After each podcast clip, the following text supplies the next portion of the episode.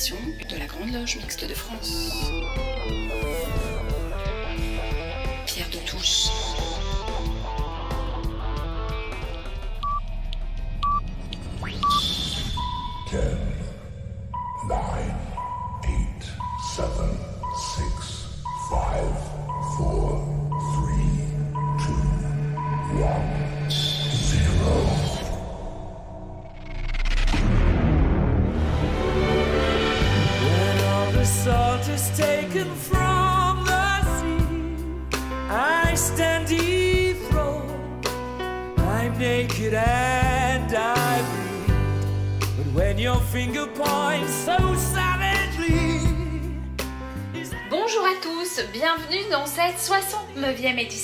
Pierre de Touche, l'émission hebdomadaire de la Grande Loge Mixte de France.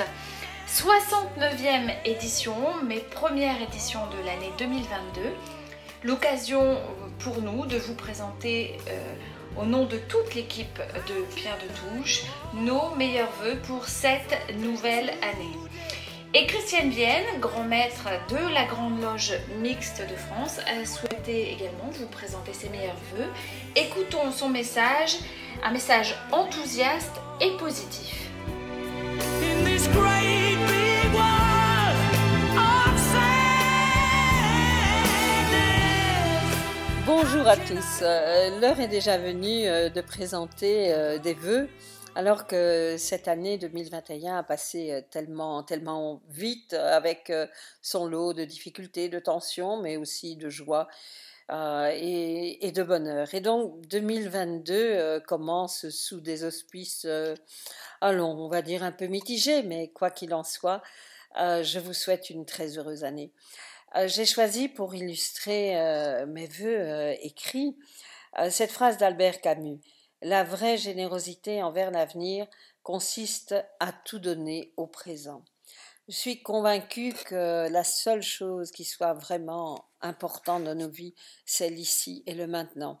C'est là où nous sommes et ce que nous faisons de cet ici et maintenant. Alors, je vous souhaite en 2022 de faire des choses euh, tout le temps, d'avoir euh, des actions, des projets, tout ce qui dynamise euh, une vie, de ne jamais euh, vous décourager et de considérer que la vie, c'est moment après moment des petits cadeaux qui nous sont faits et qui constituent quelque part toute la saveur qui consiste à, profiter, à jouir de la vie. Je vous souhaite donc une année passionnante, une année pleine de surprises, une année riche, une année heureuse avec de belles rencontres euh, et ceux que vous aimez. Je nous souhaite aussi de ne jamais une seule seconde penser que nos idéaux euh, ne valent pas la peine, que l'on se batte pour eux, de ne pas une seule seconde nous décourager de croire en l'humanité, euh, de croire en, en l'humanité parce que nous en sommes, nous en faisons partie, l'humanité c'est chacun d'entre nous. Alors euh, soyons dans l'action, dans la joie aussi pour la Grande Loge Mixte de France de fêter ses 40 années d'existence et de constater qu'après 40 ans, notre projet n'a rien perdu de sa pertinence, qu'il donne sens pas seulement à nos vies individuelles, mais aussi qu'il donne sens dans la société par les valeurs que nous portons. Alors, encore une fois, très heureuse année et au détour euh, de nos chemins respectifs, le bonheur de nous rencontrer. À bientôt.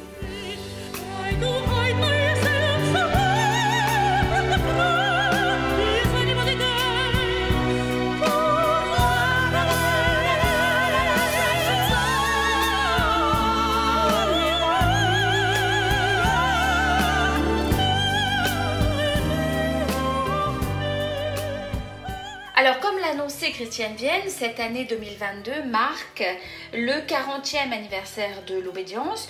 Nous aurons l'occasion de revenir souvent dans les émissions à venir sur l'histoire de la GLMF, sur ce qui fait sa spécificité, mais aussi sur les événements qui seront organisés pour célébrer cet anniversaire. Événements qui, comme cette émission, ne seront pas uniquement ouverts aux seuls francs-maçons.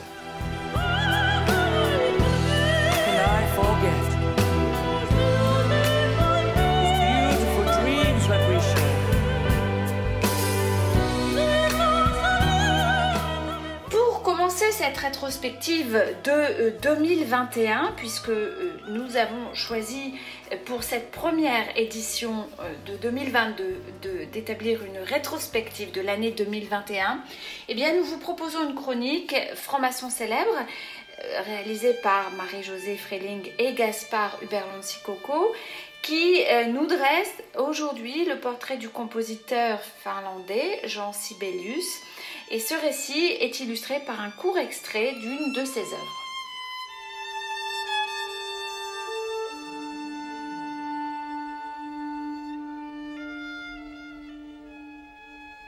Bonjour à tous. Jean Sibelius.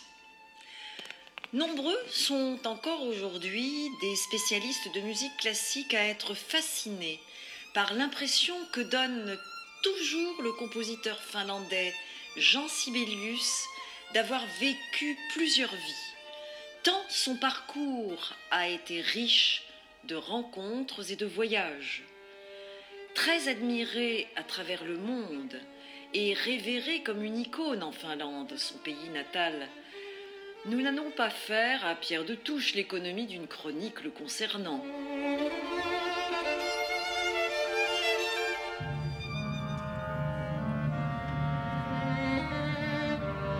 Jean Sibelius, né le 8 décembre 1865 à Tavastehus, dans le Grand-Duché de Finlande, alors sous domination russe depuis l'année 1809 jusqu'en décembre 1917, au lendemain de la révolution bolchevique, est mort le 20 septembre 1957 près d'Enziliki. Il est élevé dans un environnement féminin la seule influence masculine venant de son oncle, le violoniste amateur Ferdinand Sibelius.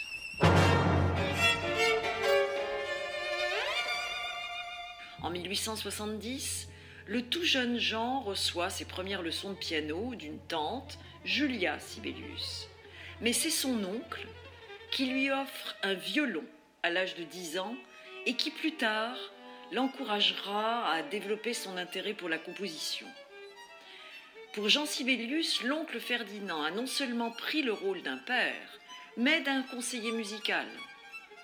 La découverte de cet instrument l'inspirera pour la composition d'un célèbre concerto et de nombreuses pièces avec orchestre. Mais à cet âge encore tendre, il écrit au piano sa première œuvre, Goutte d'eau.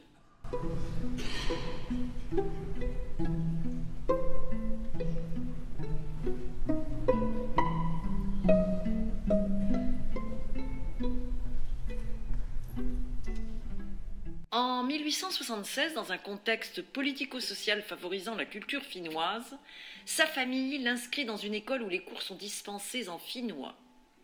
Mais il poursuivra sa scolarité dans un lycée ordinaire à Hämeenlinna jusqu'en 1885. Dans une Finlande où le développement humaniste a suivi les aléas de l'histoire nationale, la franc-maçonnerie importée de Suède au XVIIIe siècle, mais interdite par la Russie impériale, se développera au XXe siècle sous l'influence des États-Unis, au moment où le pays vient de gagner son indépendance. En effet, dès 1756, la Grande Loge de Suède avait installé la franc-maçonnerie en Finlande, alors encore sa colonie. Mais après un oukase du tsar Alexandre Ier daté d'août 1809, la jeune loge Saint-Augustin avait été interdite.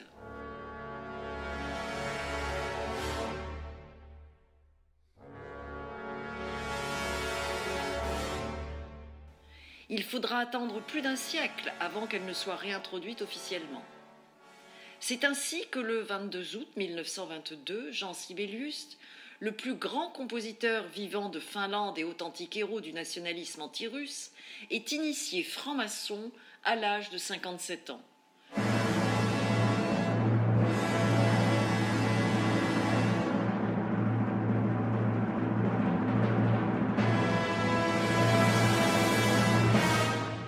Le compositeur, qui fait partie d'un premier groupe de 27 personnalités reçues franc-maçon, se voit attribuer le numéro 13.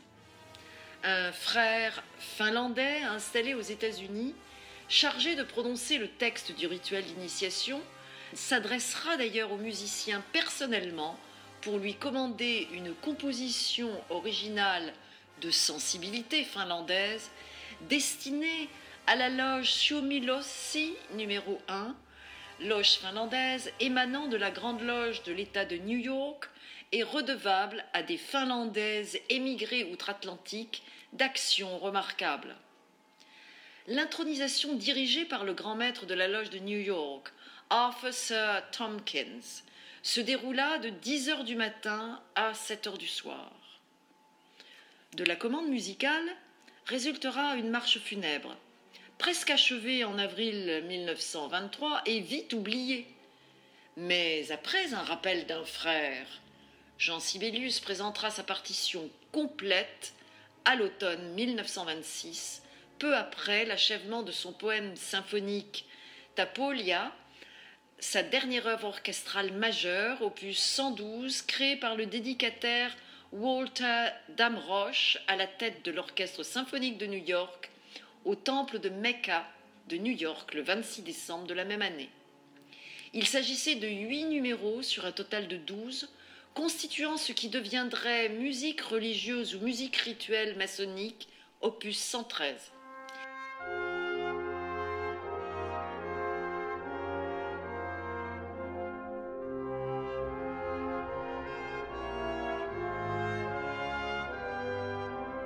Cette composition restera sa dernière grande œuvre achevée. Elle est considérée par les connaisseurs à la fois comme le trésor de la franc-maçonnerie finlandaise et l'une de ses pièces les plus énigmatiques.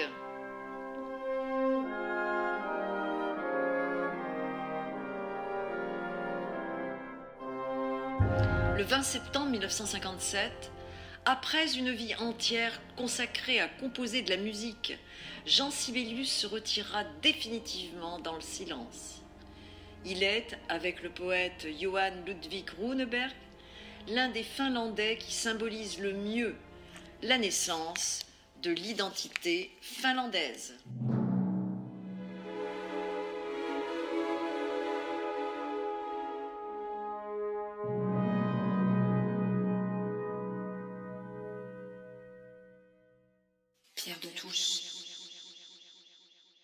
Pour une des chroniques Histoire de franc-maçon, Sylvie Licasion avait souhaité évoquer Joséphine Becker à moins de dix jours de son entrée au Panthéon, une chronique sous forme de lettre ouverte.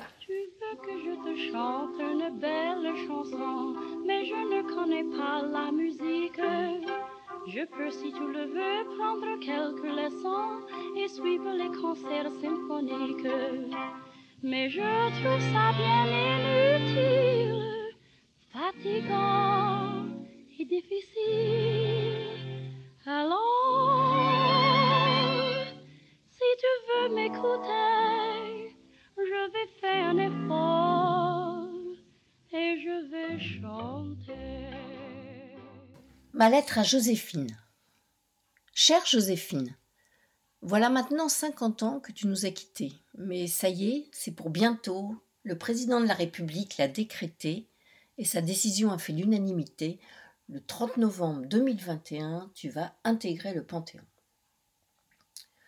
Aux grands hommes, la patrie reconnaissante. Voilà ce qui est marqué au frotton de ta nouvelle demeure. Tu entres dans les champs élyséens qui seraient tout au bout de la terre. Il paraît que c'est là qu'une vie plus douce est offerte aux humains. Et cette nouvelle vie, l'opinion est unanime, tu l'as bien méritée. Toi, la petite afro-américaine de la banlieue de Saint-Louis, tu vas vivre désormais dans cet illustre symbole, caché sous les pavés du mont Sainte-Geneviève, toi dont toute la vie n'a été qu'un symbole. Artiste, danseuse, chanteuse, actrice, star internationale, muse des cubistes, mais aussi résistante pendant la Seconde Guerre mondiale dans l'armée française, militante pour les droits civiques, tu es la femme aux multiples visages et aux multiples vies en une seule. Si tu dis que tes deux amours sont ton pays et Paris, ce qui t'ensorcelle, ce serait plus justement ta liberté et ton altérité. La France te rend cet hommage car elle estime que tu as contribué à sa grandeur. Elle rend hommage à ceux qui ont fait notre histoire et ont défendu les valeurs de notre pays, à ceux qui, comme toi, ont servi ces principes, parfois au détriment de leur sécurité. C'est une manière officielle de t'immortaliser et d'ancrer tes combats dans le présent, mais aussi dans le futur. À gauche du caveau numéro 6, sur le mur de la crypte, sont inscrits les noms des justes en hommage à tous les reconnus ou restés anonymes qui ont bravé le danger, pour leurs valeurs de justice, de tolérance et d'humanité, afin qu'ils aient une place légitime auprès des grandes figures de notre pays. Nul doute que tu faisais déjà partie de cette France où des hommes et des femmes abandonnaient tout pour grossir les rangs de l'armée des ombres. Tu vas désormais siéger sous le pendule de Foucault, celui qui prouve que la Terre tourne toujours aussi rond, qui t'aurait dit un jour que tu cohabiterais éclairé des lumières de Voltaire et de Rousseau, et que tu te nicherais aux côtés de Zola, le défenseur des Dreyfusards, ou encore de Victor Hugo, le porte-parole des Misérables.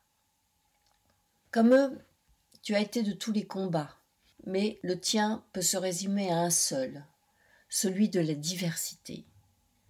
Quelle que soit l'origine géographique, socioculturelle ou religieuse, quel que soit l'âge, le sexe ou l'orientation sexuelle, quelle que soit la couleur de peau ou le handicap, tu as lutté contre toute ségrégation au sein de toutes les communautés. Ta lutte n'a pas été vaine et tu as tracé de multiples voies. Toutes ces formes de discrimination figurent maintenant au premier rang de nos préoccupations. Tu as été initié le 6 mars 1960 au sein de la loge maçonnique La Nouvelle Jérusalem de la Grande Loge féminine de France. Même si ce passage en maçonnerie fut bref, et si ce n'est pas la franc-maçonnerie qui t'a faite, qu'importe. Les francs-maçons en général, et cette obédience en particulier, peuvent être fiers d'avoir compté dans leur rang une femme quelle que toi, et suffisamment longtemps pour qu'elle reconnaisse tes mérites. Chaque sœur, chaque frère, n'a jamais tracé l'ombre d'une esquisse de tes luttes, ni pris autant de risques que toi, et c'est pour cela qu'ils ont le profond respect envers toi. Ma très chère sœur Joséphine, si la France ne s'est pas imposée à toi, tu n'y es pas née, en revanche tu l'as choisie, et elle t'a ouvert les bras. Par tradition, la France est une terre d'accueil, il est bon parfois de le rappeler, et tu resteras toujours pour nous le symbole d'une intégration parfaitement réussie.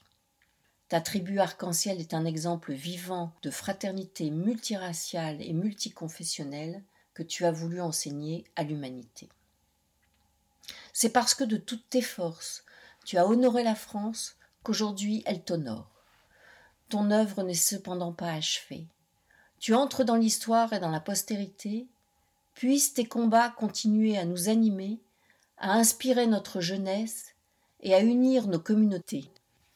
Puissions-nous nous montrer dignes des risques que tu as pris et des chemins que tu nous as tracés, car c'est dans ces risques et sur ces chemins, Joséphine, que nous sommes véritablement ce que nous sommes. Ne me demandez pas si j'aime la grâce ne me demandez pas si j'aime Paris. Autant demander à l'oiseau dans l'espace s'il aime le ciel ou s'il aime son nid. Autant demander au marin qui voyage s'il peut vivre sans la mer et le beau temps. Autant demander à une fleur sauvage s'il en peut vraiment se passer de printemps.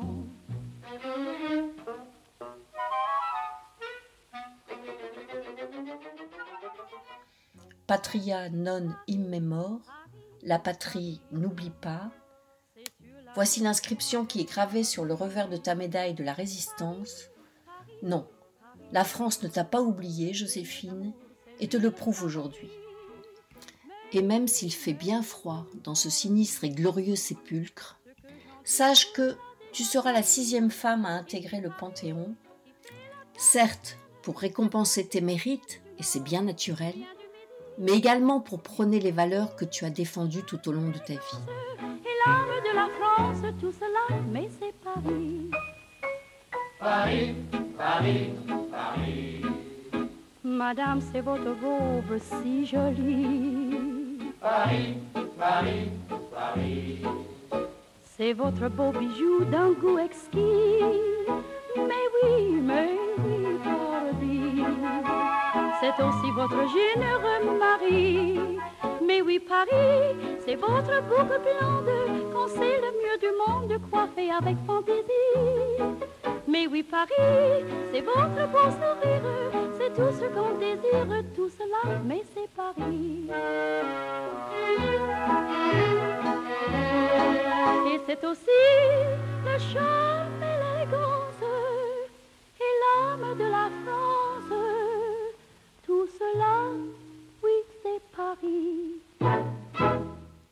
Ma très chère sœur Joséphine, bienvenue au Panthéon des grands hommes et des grandes femmes.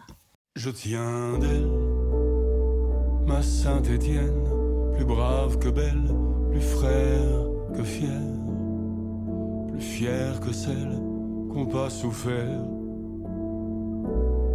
Je suis noir, je suis belle, je suis fumée, poussière, vacarme assourdissant. Mais ça, c'était avant. Il faudra que je parte, mais promis je reviens. Poser ma rose fière sur la terre des anciens. Je ferai rugir les gares, les rêves de grands chemins. Il faut bien que je parte pour devenir quelqu'un. Au quartier du soleil, quand j'apprenais la boxe pour secouer les grilles de l'avenir branlant, brûlant comme une torche que n'éteint pas le vent, j'ai franchi l'océan. Je tiens d'elle, ma Sainte Étienne, plus brave que belle, plus frère que fière, plus fière que celle qui n'ont pas souffert. Je savais pas bien comment devenir ce musicien, partir loin d'elle, ouvrir mes ailes. Quel visage auras-tu demain, ma Sainte Étienne?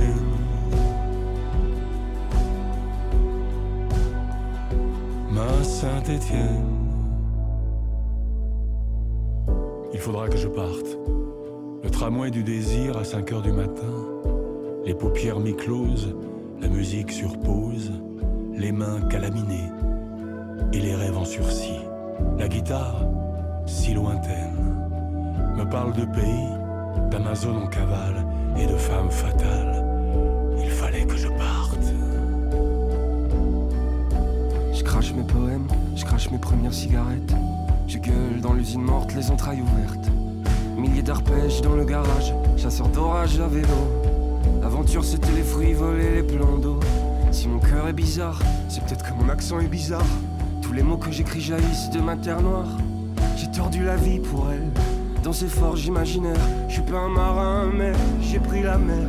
Je tiens d'elle, ma Sainte Étienne, plus brave que belle, plus frère que fière, plus fière que celle qui pas souffert.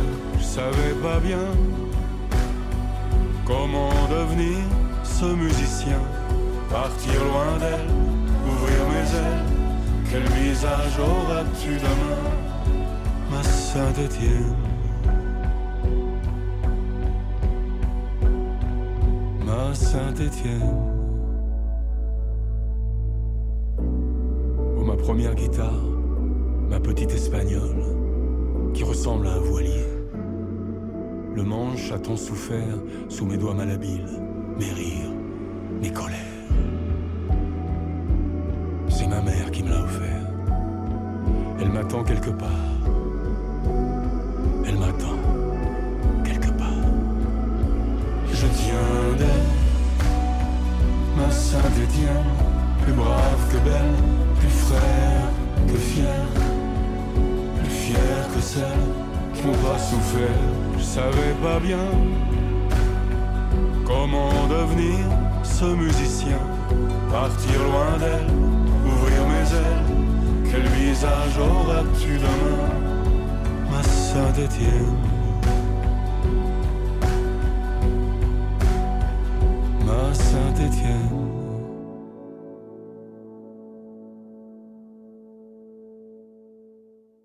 Pierre de Touche. Et pour illustrer cette chronique sur Joséphine Becker, Je tiens d'elle, une chanson de Bernard Lavillier et Terre Noire, comme un message sur l'artiste et la résistance qui fut panthéonisé le 30 novembre 2021.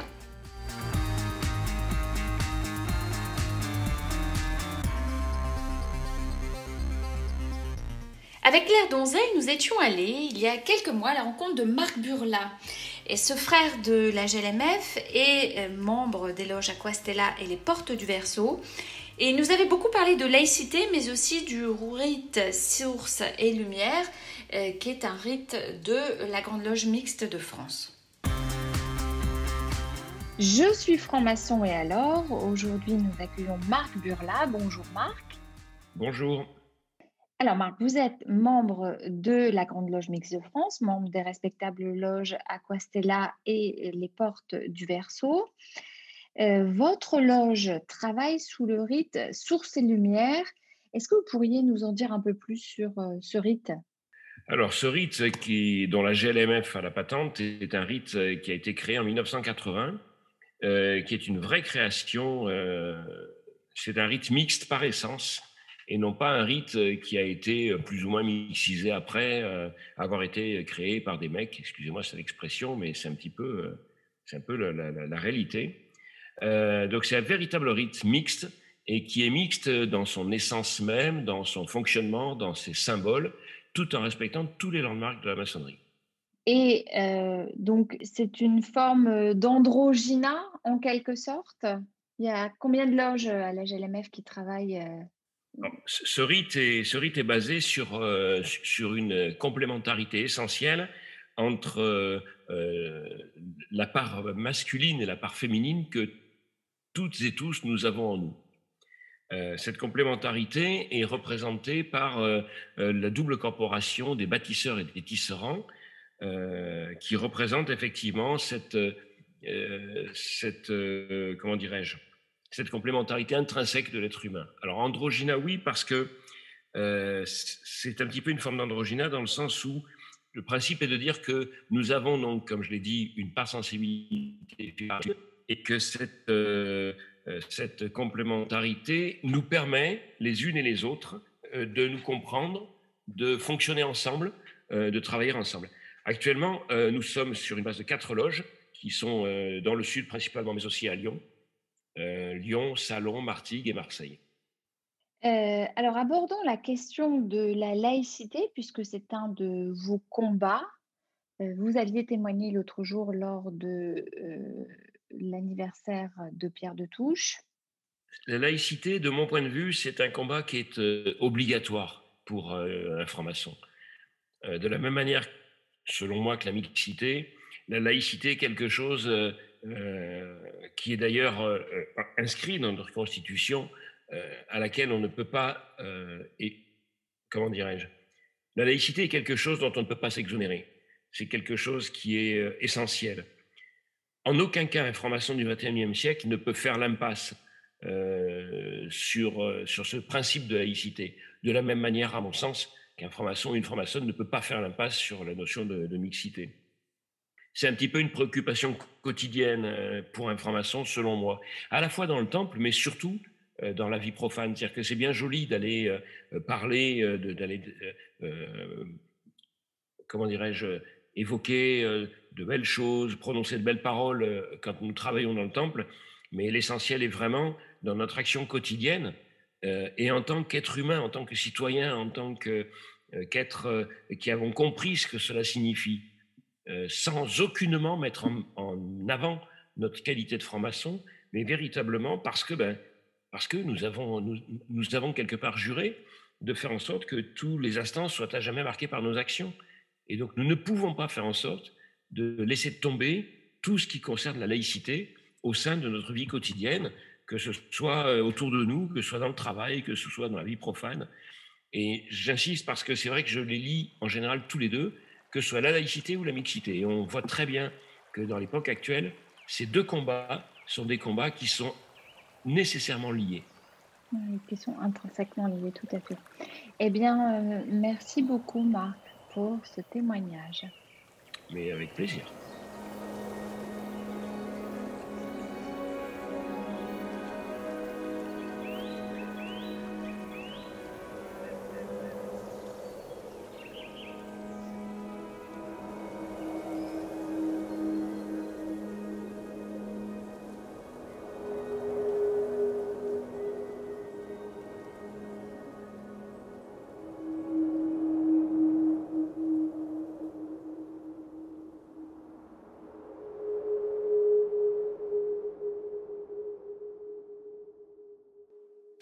Et ce témoignage de Marc Burla était illustré par les sources de Vanessa Paradis.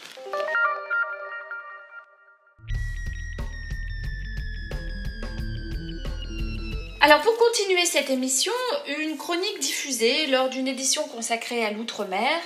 Nous le savons, la République est forte de toutes ses diversités, dépassant les limites hexagonales pour s'inscrire dans une universalité qui nous est chère, parfois cantonnée à la vision réductrice de territoires lointains, teintés d'exotisme. Les outre-mer sont pourtant porteurs de puissants symboles partagés avec l'ensemble de la communauté nationale. Encore faut-il savoir les percevoir à leur juste valeur. La Vordonis, eh bien, nous propose aujourd'hui une réflexion sur ce thème, les Outre-mer et la République, une symbolique partagée, et c'est une chronique qui a encore plus son sens en ces jours difficiles euh, pour l'Outre-mer. La Vordonis.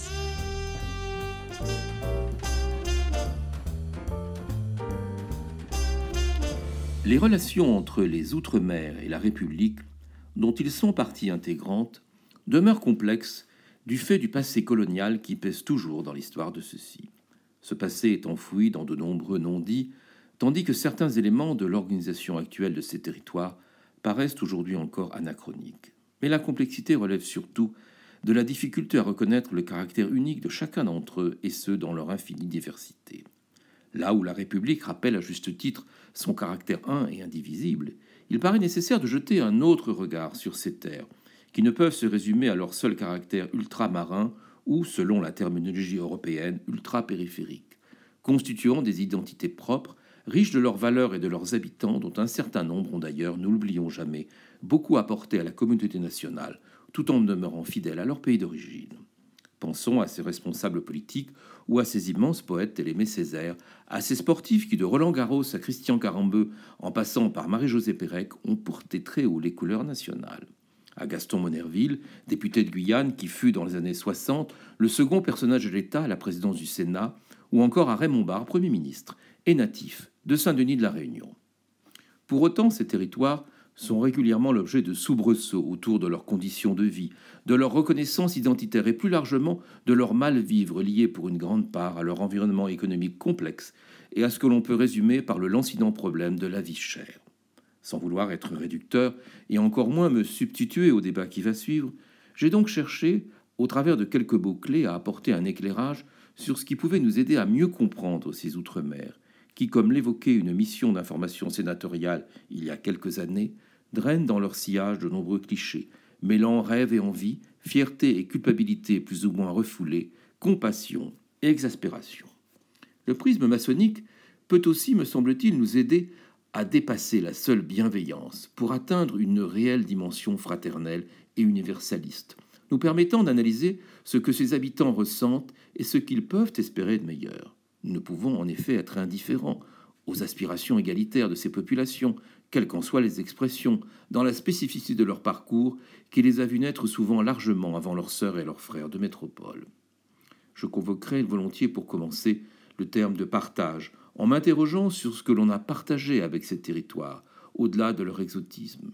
Ne sont-ils pas le miroir de certaines de nos pires turpitudes, au premier rang desquelles figurent l'esclavagisme et le racisme, que nous n'avons assurément pas tout à fait encore purgés la fraternité déployée par Victor Schlecher dans son combat pour la liberté ou les vibrants discours d'Aimé Césaire nous renvoient assurément à nos obligations, ne prenant pas les mots pour des idées, en nous efforçant de découvrir l'idée sous le symbole. À nous collectivement de savoir entendre la réalité des choses, sans céder pour autant aux tentations de la division pour préserver ce qui nous est le plus cher, l'unité de la République qui nous rassemble. Sachons par ailleurs, tel l'apprenti, faire parfois silence pour écouter ce que notre conscience nous indique. Conquérants à l'égard de ces territoires, nous l'avons été, parfois de la pire manière, mais nous leur avons aussi apporté à un autre moment les bienfaits de la continuité territoriale qui permet à nombre de leurs habitants d'espérer un niveau de soins, d'éducation et de justice comparable à celui de leurs frères de métropole. Pour autant, si nous croyons connaître ces terres que nous avons souvent parcourues en touristes, avec curiosité et délectation, sommes-nous sûrs de les avoir reconnus comme tels, c'est-à-dire élevés à un autre nous-mêmes?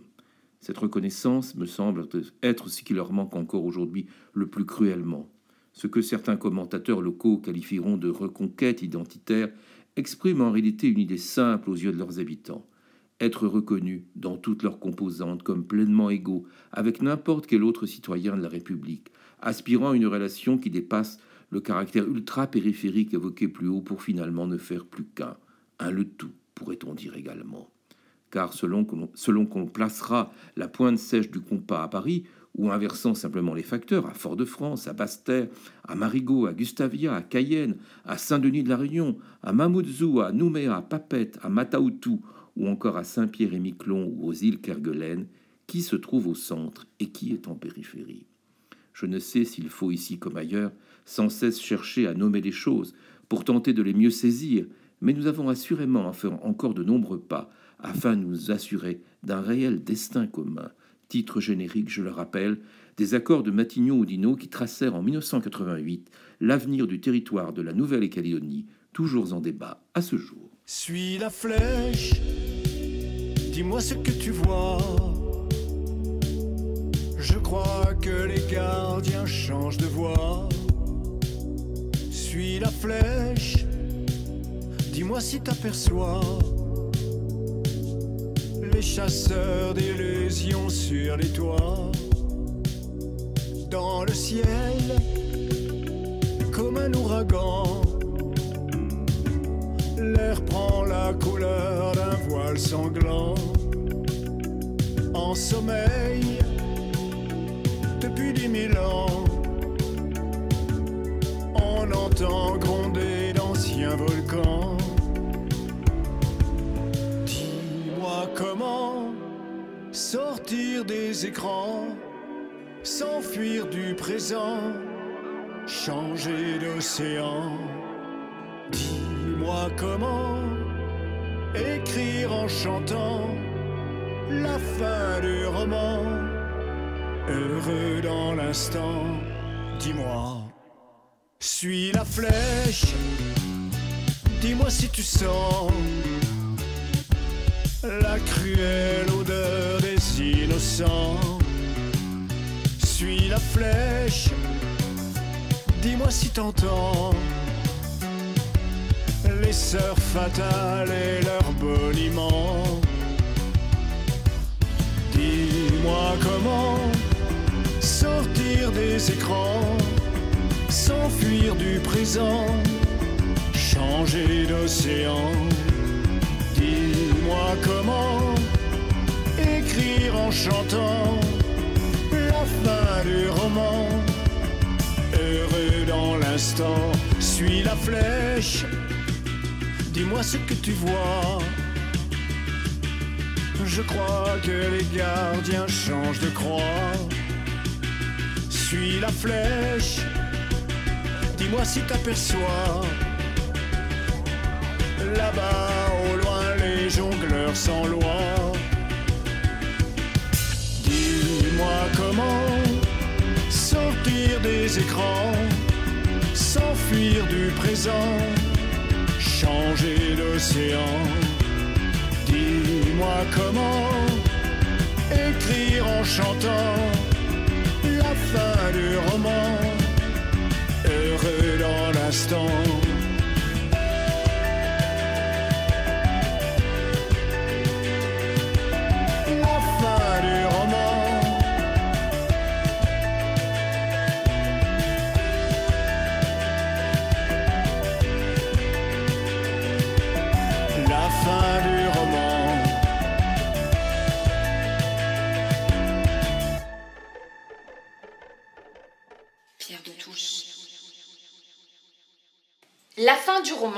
Chanson d'Hubert Félix Thieffen sortie en 2021 également.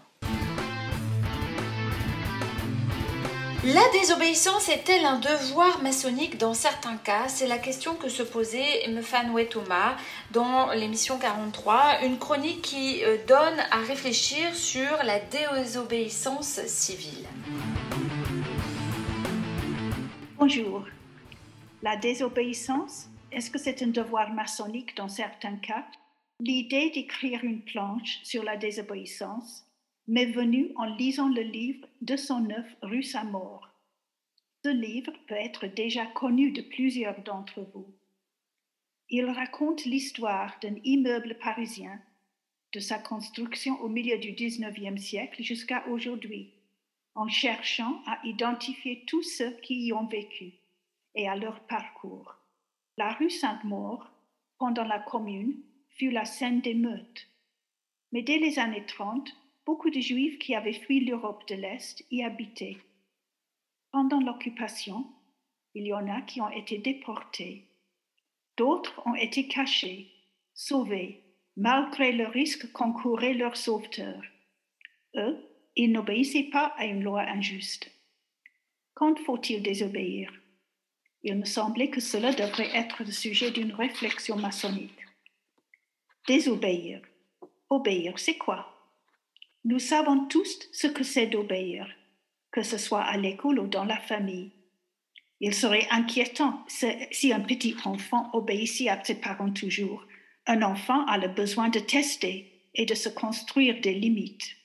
Et il donne à réfléchir quand on pense à la Chine féodale. Toute femme devait vivre par la précepte morale des Sansong, les trois obéissances. Obéissance envers le père jusqu'à son mariage, puis l'obéissance au mari, et si elle devenait veuve, obéissance au fils. Ces Sansong formaient un code éthique qui régentait le comportement des femmes chinoises selon le confucianisme. Cette planche se focalise sur l'idée de la désobéissance civile. Pour nous, cette idée de désobéissance civile est représentée par Henry Thoreau, 1817 jusqu'à 1862.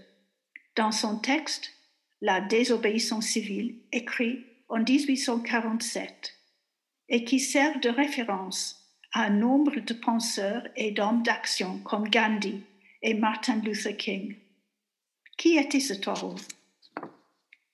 Il est né en 1817 aux États-Unis à Concord dans le Massachusetts, dans une famille écossaise par sa mère, Cynthia Dunbar, et anglaise et française par son père, d'où le patronyme du grand-père, immigrant de l'île de Jersey. Toro était scolarisé dans l'école publique, qui lui permettait, avec l'appui d'une bourse, d'étudier la philosophie pendant quatre ans à l'université de Harvard. À Harvard, il avait étudié le livre Les principes de philosophie morale par William Paley, pasteur anglican et philosophe. Ce livre était une référence pour les pasteurs à Concorde où habitait la famille Taureau il se référait fréquemment à cette voix raisonnable qui s'adaptait aux circonstances et soumettait toute action du gouvernement au bonheur collectif. Thoreau refusait l'opportunisme et accordait la priorité à la rectitude de la conscience individuelle. Une fois diplômé de Harvard, il rentra à Concord et devint instituteur dans l'école publique, mais il resta peu de temps. Par sa première petite amie Lucy Brown, il fit la connaissance du philosophe Emerson, qui lui suggérait d'écrire un journal, ce que Thoreau fit. Avec son frère John, il ouvrit une école où il enseigna durant trois ans, et puis retour à Harvard, où il travailla comme secrétaire d'Emerson et sous sa direction, collaborant à la rédaction d'une revue transcendentaliste. Petite parenthèse, c'est quoi le transcendentalisme C'est un courant important de la littérature américaine du XIXe siècle. Un courant assidéiste où l'homme appartient à la nature, mais qui n'est pas maître de la nature.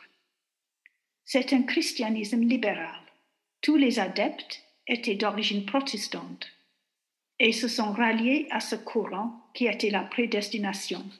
Erreur. Qui était contre le courant qui était la prédestination.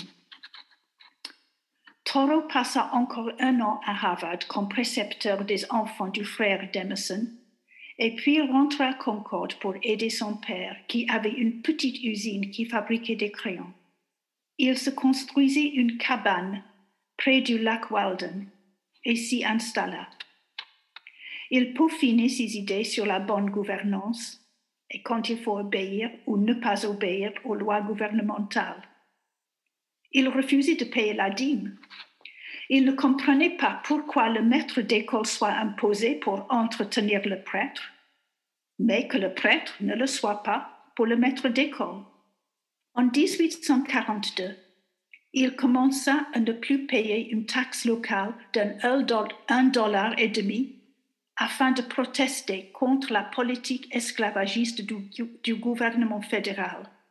Cet obscur dissident reste impuni jusqu'à 1846, où il fut emprisonné une nuit, mais relâché le lendemain, que quelqu'un, il ne savait pas qui, avait payé pour lui le modeste impôt. Tout serait resté invisible hors sa petite ville s'il n'avait pas donné une conférence à Concord sur les droits et les devoirs de l'individu dans sa relation au gouvernement civil. La conférence a été publiée en 1849 à Boston sous le titre Résistance au gouvernement civil. Le titre fut changé dans une anthologie posthume en La désobéissance civile. Mais par son acte initial, il ne s'est pas contenté d'adopter une attitude civile, courtoise, ni d'être désobéissante, comme peut l'être un enfant. Son, essai de 1849 est écrit d'un ton provocateur et iconoclaste, esprit d'un personnage intransigeant, seul contre tous, soutenu par la certitude du bien fondé de l'action basée sur des principes universels. Était-il anarchiste? Non, car il ne voulait pas détruire ou supprimer le gouvernement mais il voulait l'instauration d'une meilleure, gouvernance. Depuis 1850, une loi fédérale oblige tout citoyen du Nord, où il n'y avait pas d'esclaves, à collaborer à la chasse aux esclaves en fuite pour les rendre à leurs propriétaires. La volonté esclavagiste du Sud s'impose au Nord et radicalise les abolitionnistes. Peu à peu, Toro devint plus véhément. Il quitta sa position de se laver les mains des politiques iniques à une attitude plus interventionniste. Il se rend compte qu'il ne peut pas se contenter de garder sa pureté morale en contemplant la nature, car il est difficile de rester en dehors du débat public. La vie et l'action de Toro ne peuvent que déclencher chez nous l'interrogation de l'engagement dans la cité ou le retrait dans une tour d'ivoire. Deux problèmes que nous retrouvons depuis l'Antiquité. La République de Platon entre naturellement en conflit avec la, culture, du plaisir au jardin d'Épicure. Les stoïciens eux-mêmes ont difficulté à nous convaincre de l'essai de concilier les antagonismes. Épictète, figure centrale de ce courant philosophique, était un esclave soumis à des maîtres exigeants et cruels et il nous propose la liberté intérieure comme échappatoire à la tyrannie. Belle perspective que nous pouvons accepter en tant que maçons et maçonnes comme illustration de la Jérusalem céleste du temple intérieur opposée à la Jérusalem terrestre du temple extérieur, la cité, mais qui n'exclut pas la révolte quand notre propre temple intérieur est menacé par la transgression de l'éthique ou que la franc-maçonnerie elle-même est victime d'attaques. N'oublions pas que nous avons promis dans notre initiation de verser notre sang pour elle.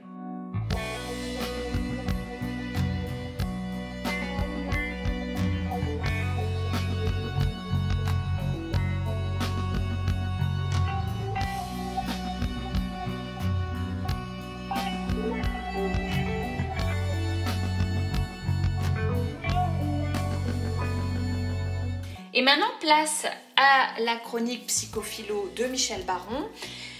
Une chronique qui a pour titre Mais qu'est-ce qui leur passe par la tête? et euh, qui est euh, toujours d'actualité.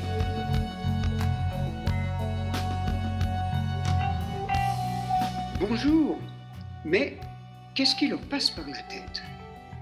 Cette euh, réflexion me vient d'une d'une réflexion aussi du philosophe Lafouchardière, qui écrit Le travail, c'est une punition. Le travail, c'est l'esclavage. Et les gens qui sont intéressés à dire le contraire sont précisément ceux qui, ne faisant rien, gagnent leur paix à la sueur du front des autres. Plus on lit, plus on constate avec effarement l'existence d'une incroyable bande de fainéants qui non seulement n'expriment pas une gloire au travail de manière démonstrative, mais font preuve d'une grande ironie à son endroit. Je n'ai pas la fibre dénonciatrice, mais c'est plus fort que moi, je vais citer des noms.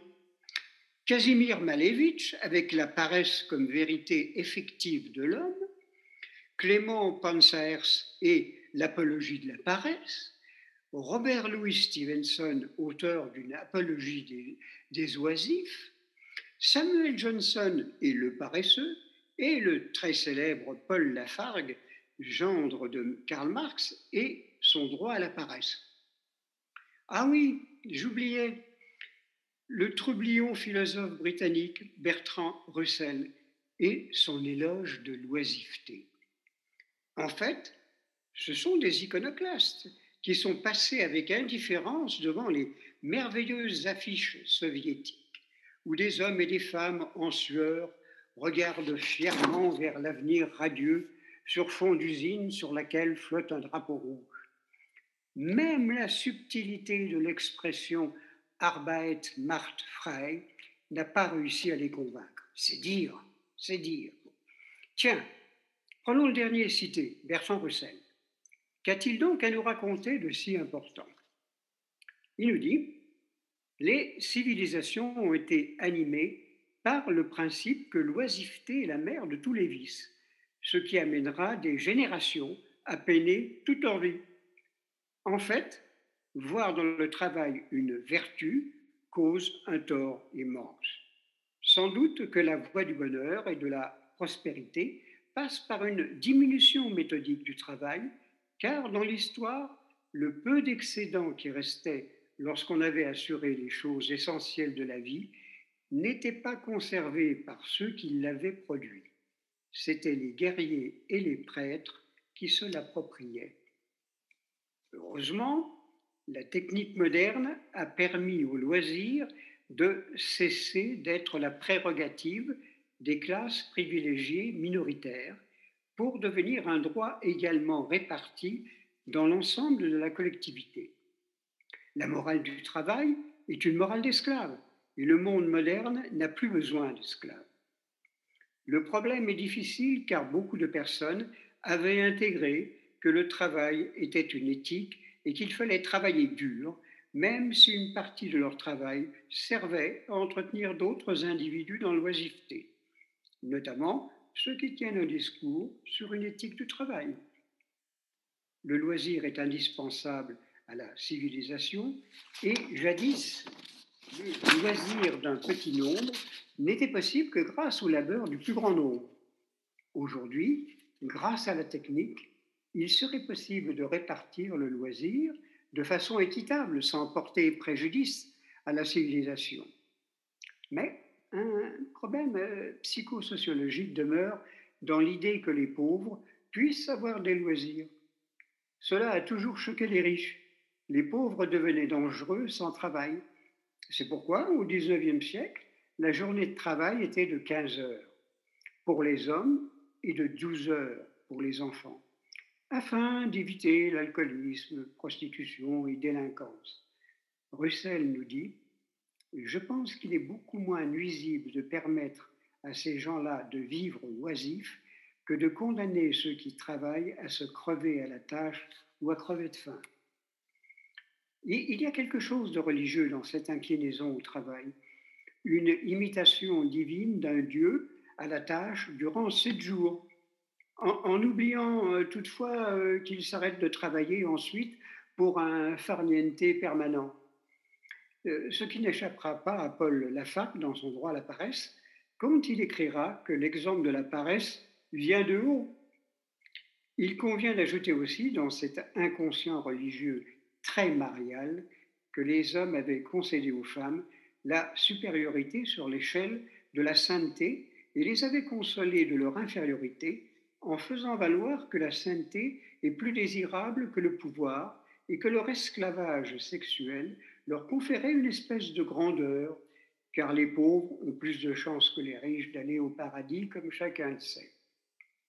Mais ces diablesses se sont révoltées et, profitant des deux guerres mondiales, ont envahi le monde du travail, voulant absolument profiter de la sueur prolétarienne ou du stress des cadres. Elles ont transformé l'esclavage de la condition féminine en esclavage du travail, en pensant se libérer.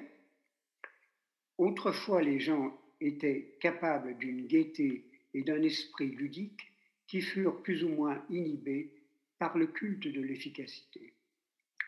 Bon, euh, écoutez, je dois vous avouer que cette réflexion commence à me fatiguer. Je, je me propose de regarder un film. Tiens, cet épatant film d'Yves Robert, Alexandre le Bienheureux, où Philippe Noiret joue magnifiquement le rôle d'un oisif très proche, très proche de la fainéantise dans un confinement librement consenti. Quel bonheur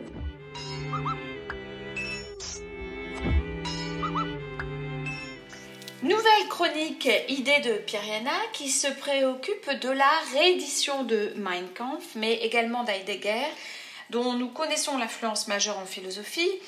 Mais euh, ce philosophe a eu un certain temps une proximité avec l'Allemagne nazie. Une chronique où il est donc question à la fois d'Hitler et d'Heidegger.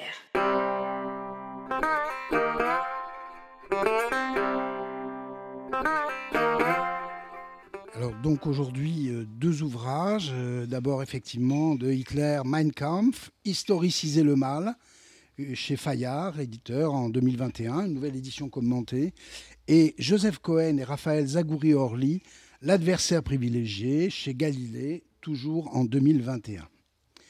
Deux événements éditoriaux récents ont donc attiré l'attention du grand public. L'un pour, pour l'un et des philosophes pour l'autre. Le premier, c'est la réédition de l'ouvrage central d'Adolf Hitler, Mein Kampf, Mon combat, historiciser le mal, chez Fayard, avec une édition critique très détaillée du contexte, menée par une équipe d'historiens de haute volée. C'est bien sûr de la nitroglycérine. Personne ici ne songe à faire l'apologie du dictateur nazi par bonheur. L'ouvrage n'est pas en vente libre dans les librairies, mais en souscription. Certains ont même vu dans la graphie de l'ouvrage une référence typographique au Talmud, le texte, ici diabolique bien sûr, étant inscrit dans la gaine ou la gangue de sa critique historique. Le procès ne saurait être fait à Fayard de tirer Hitler des limbes de l'enfer où il a sombré en 1945 après avoir mis l'Europe à feu et à sang. Dont acte. Dans notre pays, qui a forgé son identité moderne dans la lutte contre le nazisme, entre ici Jean Moulin, disait Malraux devant De Gaulle au moment du transfert des cendres du chef de la résistance au Panthéon.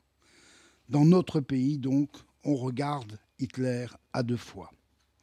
La question récurrente est fallait-il donc le rééditer? Est-ce la question du pardon? Faut-il pardonner à Hitler maintenant qu'il est mort, donc redevenu un homme? demandait le philosophe Miguel Abinsour à l'autre philosophe Paul Ricoeur. Et Ricoeur de répondre oui, et Abinsour non. C'est, à mon sens, l'historien Johann Chapoutot qui donne aujourd'hui la meilleure réponse. Mein Kampf renvoie le mal, entre guillemets, le mal du nazisme à l'œuvre d'un seul homme, Hitler, comme la question du pardon. Jadis, on parlait de la folie d'Hitler. Mais non, rétorque Chapoutot. Depuis 1945, les historiens ont fait la preuve, par leurs nombreux travaux, que le nazisme n'est pas une catégorie morale, le mal, mais la dynamique de tout un peuple, le peuple allemand, qui a enrôlé tous ses membres, tous ses enfants, dans la machine de guerre nazie. Ses juristes, ses médecins, ces intellectuels, tout un peuple a fait fonctionner la machine. Nous devons à la vérité d'éclairer l'histoire de tous ces faits jusqu'à la machine industrielle concentrationnaire. Oui, tout a convergé et Hitler seul n'est pas en cause. Sous ce trait, principalement, on peut entendre, entre guillemets, la banalité du mal repérée par Hannah Arendt à l'occasion du procès d'Eichmann à Jérusalem. Faire reposer le crime sur le seul Hitler, c'est exonérer tous les autres du crime du sang. Ici donc, la réédition de Mein Kampf est, à mon sens, une erreur ou pire, une faute. L'adversaire privilégié de Joseph Cohen et Raphaël Zagouri-Orly traite de la même question à sa manière. Martin Heidegger, philosophe allemand majeur s'il en fut, a traité avec brio la question du sens de l'être. On sait l'influence majeure de ce philosophe en France, par exemple sur Jean-Paul Sartre, sur Jean Beaufray, sur Maurice Blanchot, et même, dit-on, sur Lévinas ou Derrida. Nous ferons justice de cette dernière affirmation. Il n'empêche, à l'exception de grands philosophes comme Vladimir Jankélévitch, qui, après la guerre qu'il avait mené les armes à la main, refusa d'ouvrir un seul livre d'allemand, la philosophie française était heideggerienne. Certes, on savait que ce philosophe avait été un peu, mais juste un peu, nazi, qu'il avait dirigé le rectorat de son université sous Hitler. L'affaire Heidegger, comme on disait, avait fait grand bruit. Il y avait des doutes que le philosophe allemand cherchait lui-même à dissiper. La parution récente des Cahiers noirs de Martin Heidegger, c'est un titre, Ses notes intimes, a levé tous les doutes sur l'antisémitisme profond, avéré de Martin Heidegger. Soit, a-t-on envie de dire. L'œuvre de Cohen et Zagouri Orly présente aujourd'hui un immense avantage. Jamais à ce jour, l'antisémitisme n'avait été lu de l'intérieur de l'œuvre de Heidegger, au point qu'ils en ont fait leur adversaire privilégié, c'est le titre de l'ouvrage. Ce qu'ils mettent en évidence est bien sûr, d'abord, le lien heideggerien entre la Grèce et l'alémanité, pour l'éclosion de l'être dans sa vérité. Plus nette et plus grave est, dans ce processus de la pensée occidentale, la place qu'Heidegger assigne au judaïsme. Force est de constater que, au plus intime de ses carnets secrets, édités à présent, Heidegger développe un anti-judaïsme et un antisémitisme animé par une idée maîtresse, la nécessité de l'auto-annihilation, je répète, l'auto-annihilation du judaïsme, sa forclusion. Antisémitisme et antijudaïsme s'inscrivent comme des moments nécessaires de la pensée de l'être, mieux ou pire, Heidegger évoque l'auto, cette auto-annihilation en parlant, entendez bien, après-guerre, des camps d'extermination et des chambres à gaz, comme un développement de la technique, sans jamais, je dis bien sans jamais évoquer les juifs à ce propos, ceux pour qui pourtant ces camps ont été construits. C'est cela l'auto-annihilation, l'annihilation tout court de à l'œuvre chez Heidegger. Derrida et Lévinas ont bien sûr contribué, chacun avec sa pensée, à déconstruire la pensée de Heidegger. Cohen et Zagouri Orly, leurs deux disciples, poursuivent la tâche en soulignant le nécessaire travail de lecture et d'analyse de ce nazi d'Heidegger, sans jamais renoncer. Toute notre modernité se tient là, ne jamais renoncer à combattre ce qui reste la borne de l'inhumanité par la pensée, sans redouter ni la philosophie, ni la pensée historique. À lire donc.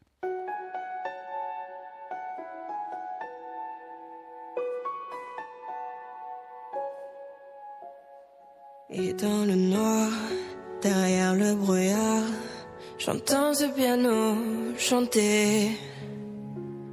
Chanter l'espoir, l'envie de croire qu'on peut tout réinventer. Alors je joins ma voix encore une fois pour tenir dans l'orage. Je joins ma voix encore une fois pour trouver le courage.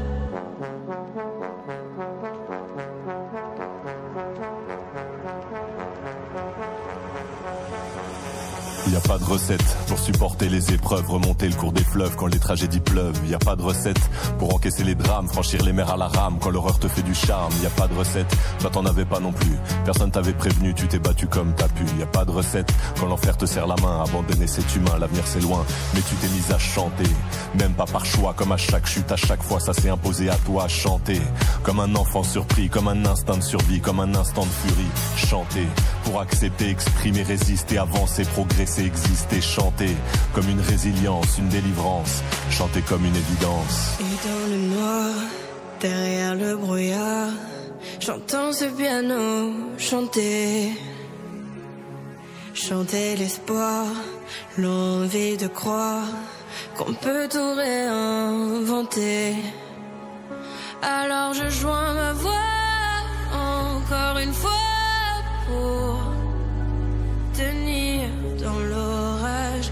Je joins ma voix encore une fois pour trouver le courage. À quel moment tu comprends que c'est ton truc, que la musique revient pour te relever de chaque chute? À quel moment tu sais quelle est ta boussole Quand la vie te punit, la musique te console? À quel moment ce piano a chanté, ses accords t'ont hanté, ont choyé ta santé? À quel moment il est ta respiration Et à quel moment on en fait une chanson? Si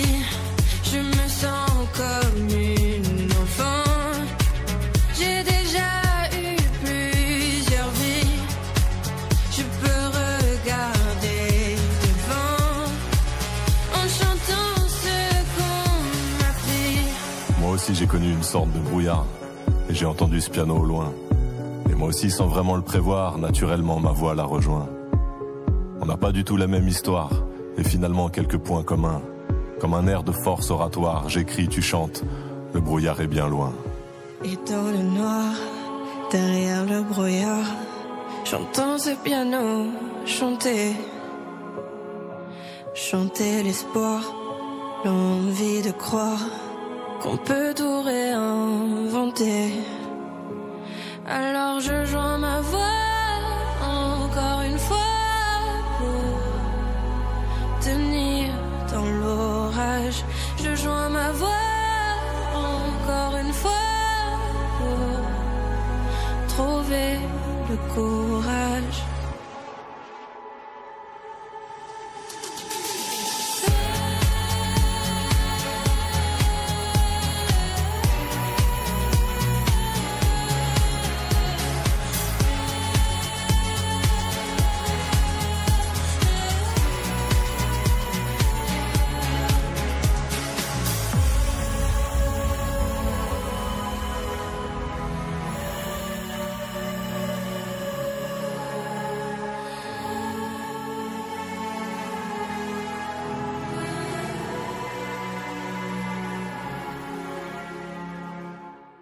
Touche.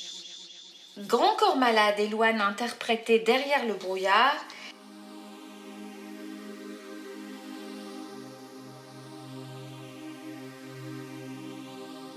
De l'espoir, eh bien il en faut pour les femmes afghanes. Après l'annonce du président des États-Unis du retrait complet des forces américaines en Afghanistan, alors que cette décision était en cours de réalisation, nous avions assisté à la prise de pouvoir euh, par les talibans. Et bien sûr, les femmes en étaient et en sont les premières victimes. C'est ce dont Christiane Vienne avait voulu nous entretenir en août dernier. Une chronique qui malheureusement prend encore plus de sens avec les euh, décisions des talibans cette semaine d'interdire les femmes de voyager seules. Euh, écoutons Christiane Vienne.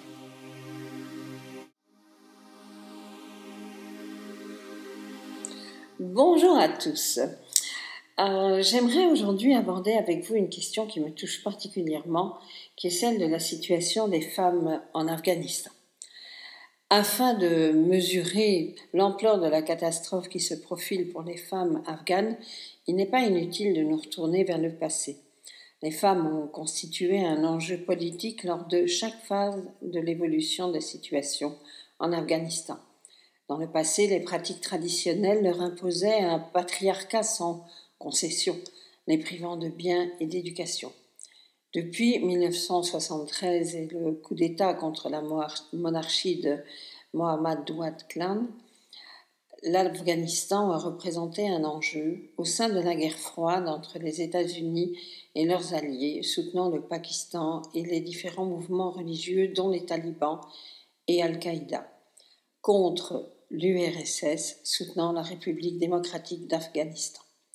Le choix idéologique de combattre le communisme sans être trop regardant sur les alliés que l'on choisit a poussé les États-Unis et leurs alliés à soutenir et armer les groupes religieux les plus fanatiques, comme les talibans et Al-Qaïda.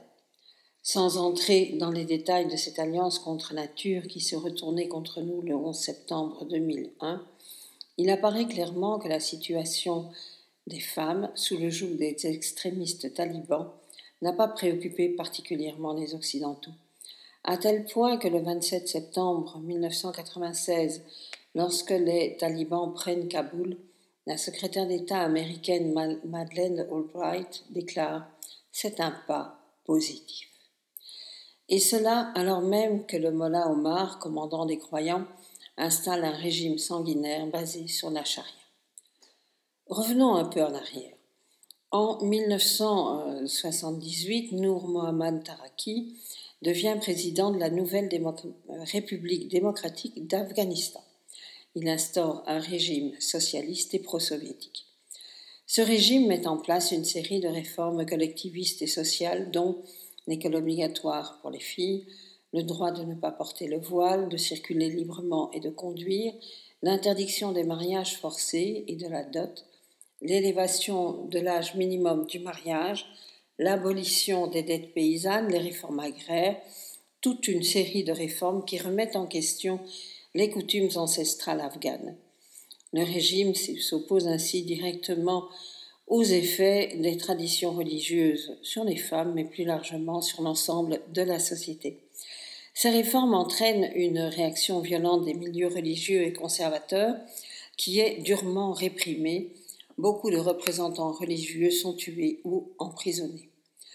Entre 1978 et 1989, les conflits n'ont jamais cessé malgré une relative stabilisation de l'État. À partir de 1980, le gouvernement bénéficie du soutien militaire de l'URSS, tandis que l'opposition composite mais à majorité religieuse bénéficie du soutien du Pakistan, de l'Arabie saoudite et des États-Unis. À partir de 1986, l'aide militaire soviétique diminue et les dernières troupes quittent le pays en 1989. La perestroïka a eu raison de la présence soviétique. Le régime arrive à se maintenir jusqu'en 1992. S'ensuit une période de guerre civile qui amène les talibans au pouvoir en 1996 pour la satisfaction de Madame Albright. Elle sera bien la seule car les femmes afghanes vont retourner en enfer, comme le souligne le rapport datant de 2001 de l'association Human Rights Watch. Pendant la guerre civile, les femmes ont souffert d'atteintes aux droits humains commises de façon massive, systématique et acharnée. Ces agressions ont affecté tous les aspects de leur vie. Au cours du conflit armé, les forces des talibans et les forces maintenant regroupées dans le Front uni ont sexuellement agressé, enlevé et contraint des femmes au mariage. Les femmes ont été prises pour cible sur la base de leur sexe et de leur appartenance ethnique. Des milliers de femmes ont été physiquement agressées et ont vu leur droit à la liberté et leur liberté fondamentale sévèrement restreints. De plus, les talibans ont cherché à gommer les femmes de la vie publique. Ils ont interdit aux femmes de travailler dans la plupart des secteurs. Ils ont empêché l'accès des filles à l'enseignement au-delà du primaire. Ils ont défendu aux femmes de sortir publiquement sans être accompagnées d'un parent proche de sexe masculin et d'apparaître en public sans porter un vêtement, les couvrant complètement de la tête aux pieds. Ces restrictions portent atteinte à la dignité humaine des femmes et menacent leur droit même à la vie.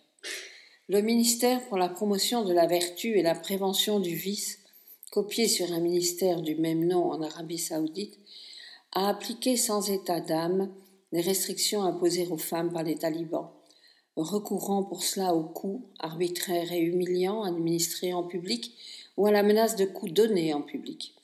La police religieuse a battu des femmes parce qu'elles portaient des chaussettes pas assez sombres, découvraient leurs poignets, leurs mains ou leurs chevilles, ou n'étaient pas accompagnées par un parent proche de sexe masculin, mais aussi pour avoir dispensé un enseignement à domicile à des filles, travailler ou mendier. Les attentats du 11 septembre vont tout changer et l'occupation par les troupes américaines et leurs alliés vont permettre une période de relative stabilisation, sans réussir ni à construire un appareil d'État suffisamment solide pour éradiquer à la fois Al-Qaïda et les talibans. Cette période, reconnaissons-le, a ouvert de nouvelles opportunités aux femmes en matière d'éducation, de travail, de liberté de circulation et bien d'autres. L'installation d'un système démocratique leur a permis de jouer un rôle dans la gestion de l'État, de devenir parlementaires, d'exercer leur rôle, un rôle politique. Le départ précipité des troupes alliées et américaines ouvre une nouvelle période dramatique pour elles. Il n'a jamais été question de maintenir sur le très long terme une présence militaire étrangère en Afghanistan. Le peuple afghan est maître de son destin. En principe, car la rapidité avec laquelle les talibans ont reconquis une grande partie de territoire témoigne de la fragilité des acquis. Le départ précipité des Américains, comme celui des Soviétiques en 1989, laisse le pays avec pour seule perspective une nouvelle guerre civile et celle d'un retour au pouvoir des talibans. Quel gâchis, mais surtout quel gâchis pour les femmes. À défaut d'agir concrètement, nous ne pouvons que dénoncer encore et encore les violences et soutenir les ONG qui sont encore sur place pour rappeler que les promesses de l'Occident ne sont pas que des leurs. Merci de votre attention et beau dimanche à tous. À bientôt.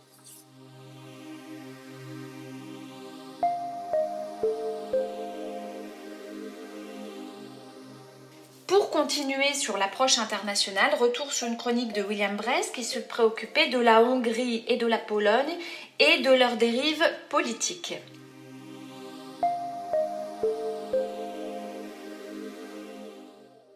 La Pologne et la Hongrie, deux États entrés dans l'Union européenne en 2004, issus tous deux du bloc de l'Est, n'ont pas réussi leur sortie post-communiste.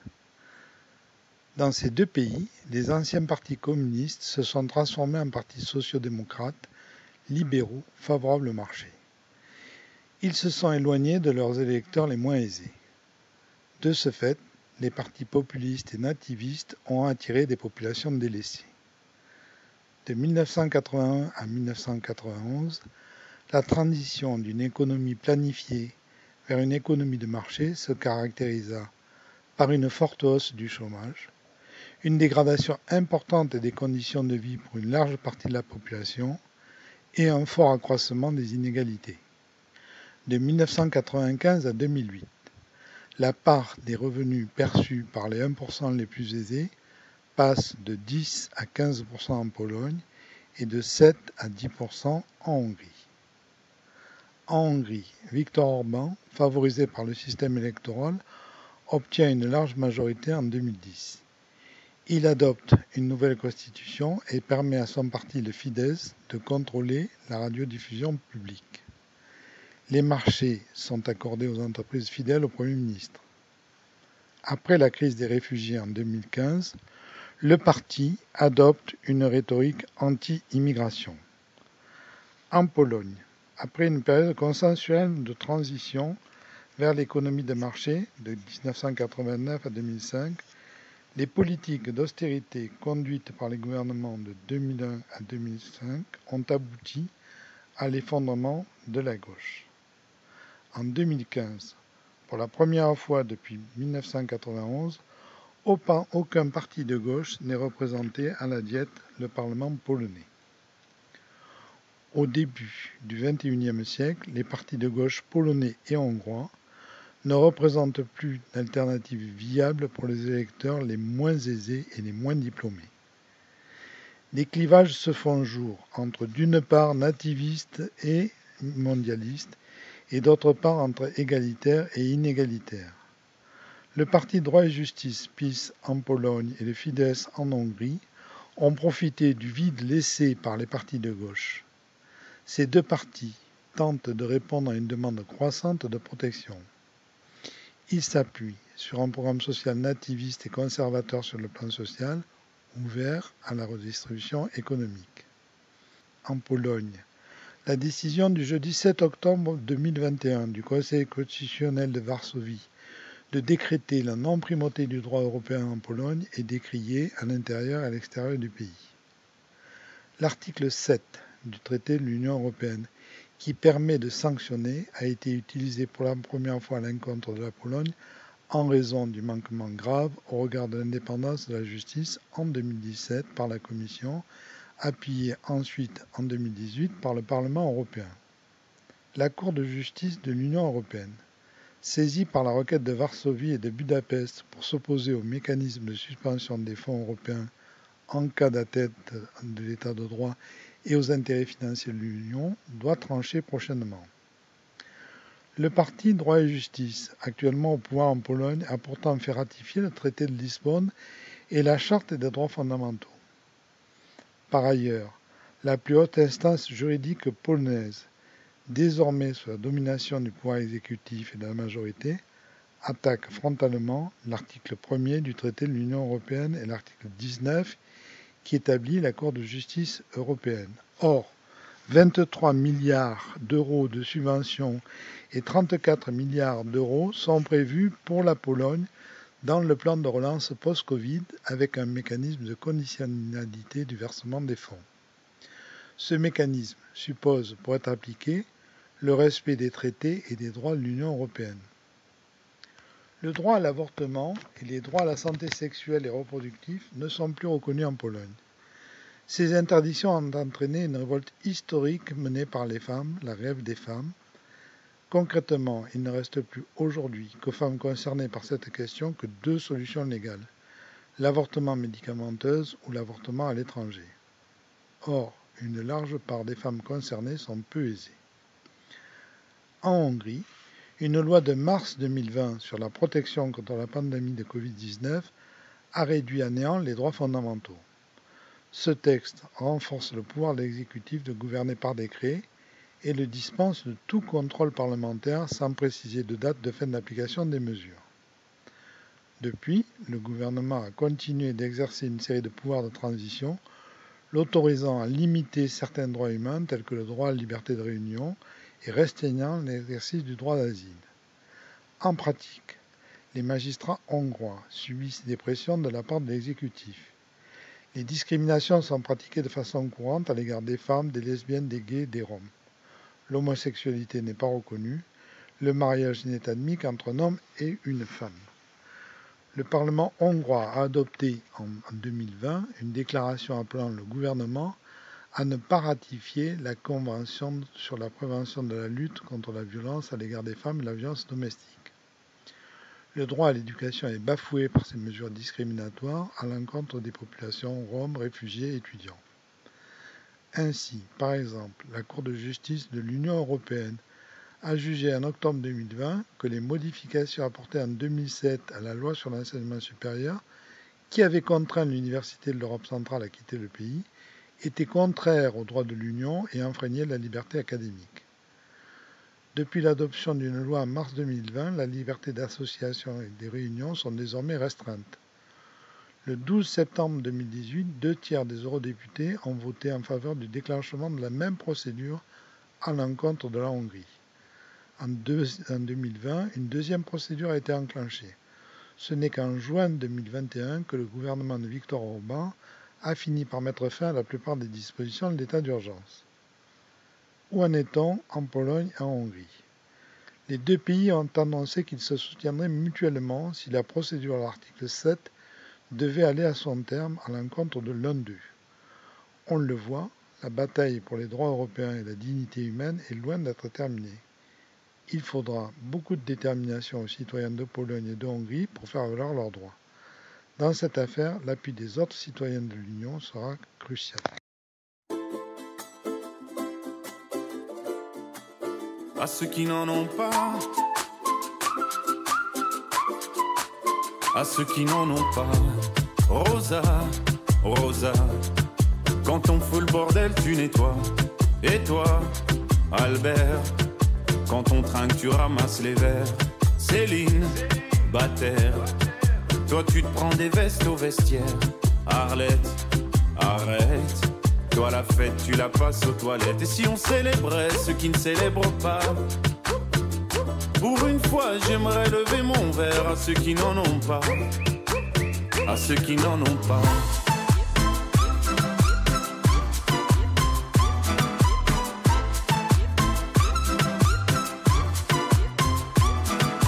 Quoi les bonnes manières? De toute façon, on est payé pour le faire. Tu te prends pour ma mère Dans une heure, je reviens. Que ce soit propre, qu'on puisse y manger par terre. Trois heures que j'attends. Franchement, il est fabrique ou quoi? Heureusement que c'est que de verre. Appelle-moi ton responsable et fais vite. Elle pourrait se finir comme ça, ta carrière. Oui, célébrons ceux qui ne célèbrent pas.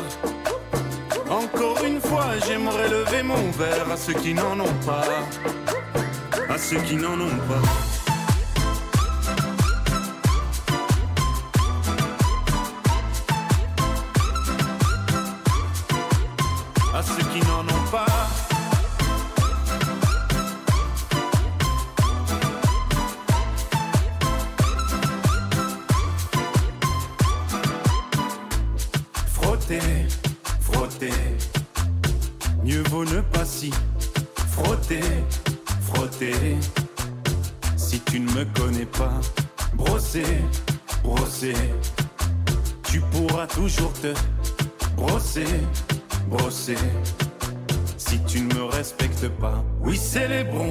Célèbrent pas.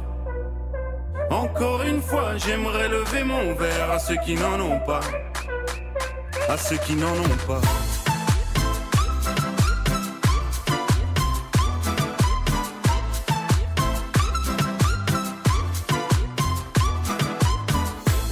Pilote d'avion ou infirmière, chauffeur de camion, hôtesse de l'air, boulanger ou marin pêcheur, un verre au champion des pires horaires. Pour introduire la prochaine chronique, le titre Santé de Stromae qui illustre le retour du chanteur belge. Une chanson qui sonne juste alors que la pandémie a complètement bousculé nos équilibres et nous empêche de faire la fête. Et c'est de la fête dont Marc Tulpois voulait parler à la suite de la lecture du récent ouvrage de Jérémy Pelletier, La fête est finie. Dans ce court essai, le directeur des études de la Fondation Jean Jaurès se demande si nous avons perdu le sens de la fête.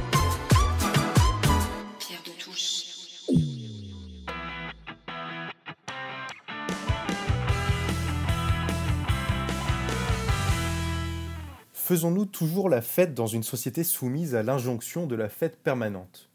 C'est la question à laquelle répond Jérémy Pelletier dans La fête est finie, paru aux éditions de l'Observatoire le 6 octobre dernier. La réponse n'étonne pas. Moins la séparation entre les moments de fête et les moments du quotidien est nette, moins la fête est réellement faite. Tout au long de cet ouvrage, l'auteur décortique des éléments du quotidien semblant parfois anodins pour montrer en quoi ceux-ci, fruit de l'injonction de la fête, empêchent la fête de se déployer pleinement. Par exemple, les réseaux sociaux invitent à partager ce que chacun fait minute par minute, y compris lorsqu'il fait la fête.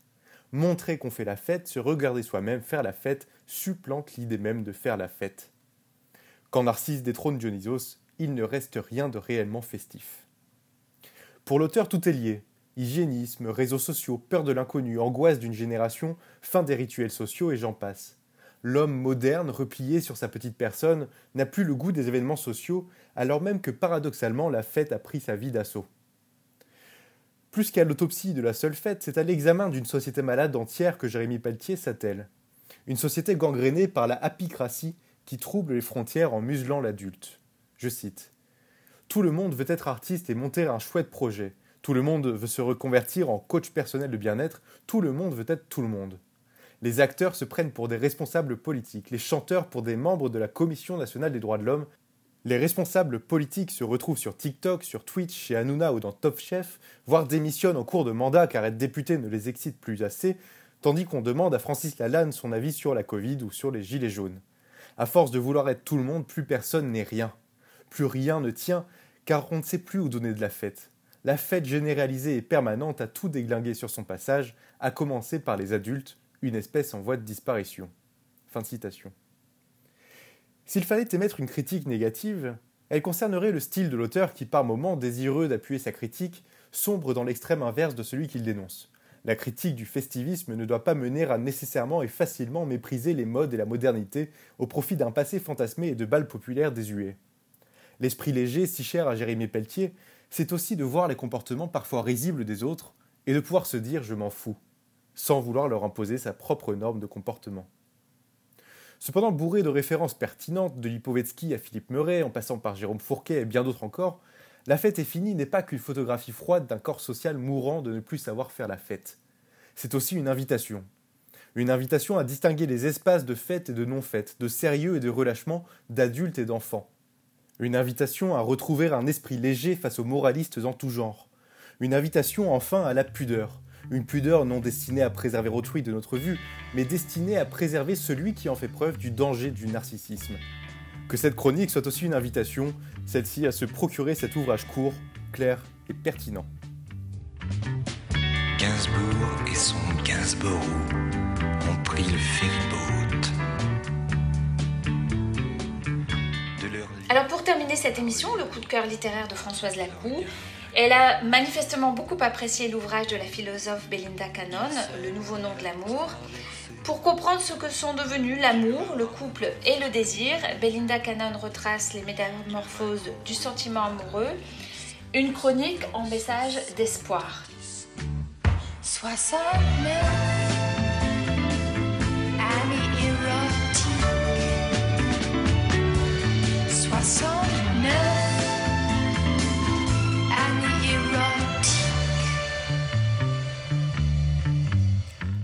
nom de l'amour de Belinda Cannon aux éditions Stock dans la collection Essais documents paru en septembre 2020.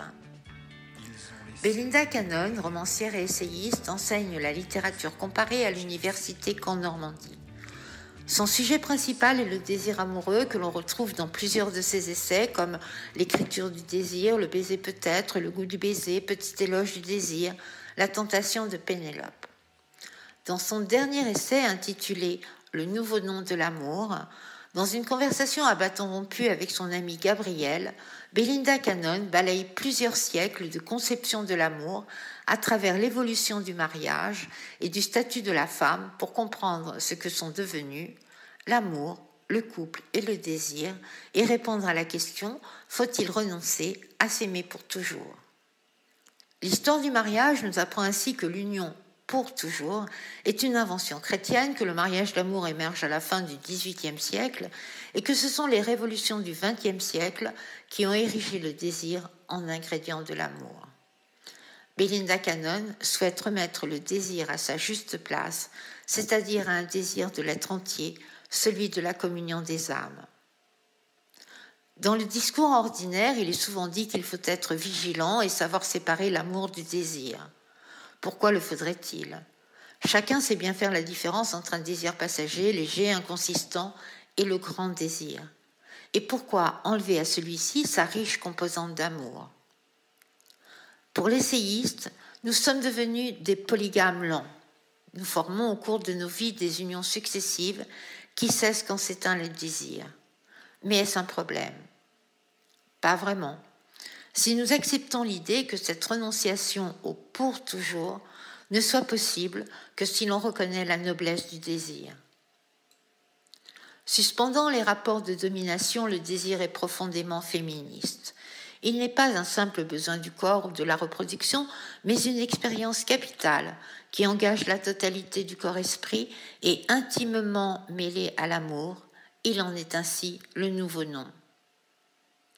Belinda Cannon réhabilite le désir charnel et spirituel qui a longtemps été méprisé pour y voir l'acmé du désir de vivre. Elle conclut son essai par un texte qui peut laisser rêveur, sauf aux utopistes dont je suis. Quand les femmes sauront exprimer et vivre souverainement tous leurs désirs, quand les hommes auront tous adopté une masculinité douce et ouverte, alors l'amour-désir qui exige pour s'épanouir entière réciprocité et reconnaissance mutuelle, sera vraiment l'amour des temps d'égalité. 69 années érotiques 69 années érotiques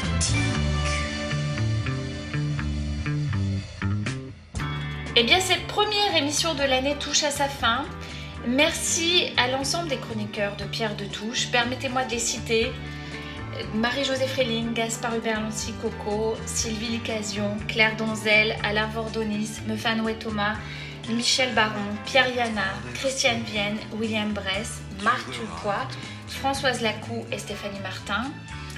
Merci à Gilles Solière qui réalise et produit cette émission et autour de lui Philippe Benamou, Igor Salomon et Mitch de Radio Delta. Rejoignez-nous sur les réseaux sociaux, nous sommes présents sur Twitter, Facebook, Instagram et YouTube. Et nous nous quittons avec Le temps de l'amour, célèbre titre de Françoise Hardy, repris par Bon Entendeur. Une chanson non seulement adaptée à la dernière chronique de cette émission, mais aussi à cette édition que nous voudrions placer sous les auspices de l'amour et de la fraternité. On se retrouve dimanche prochain pour un débat qui s'annonce fort intéressant, mais je ne vous en dirai pas plus. À dimanche prochain.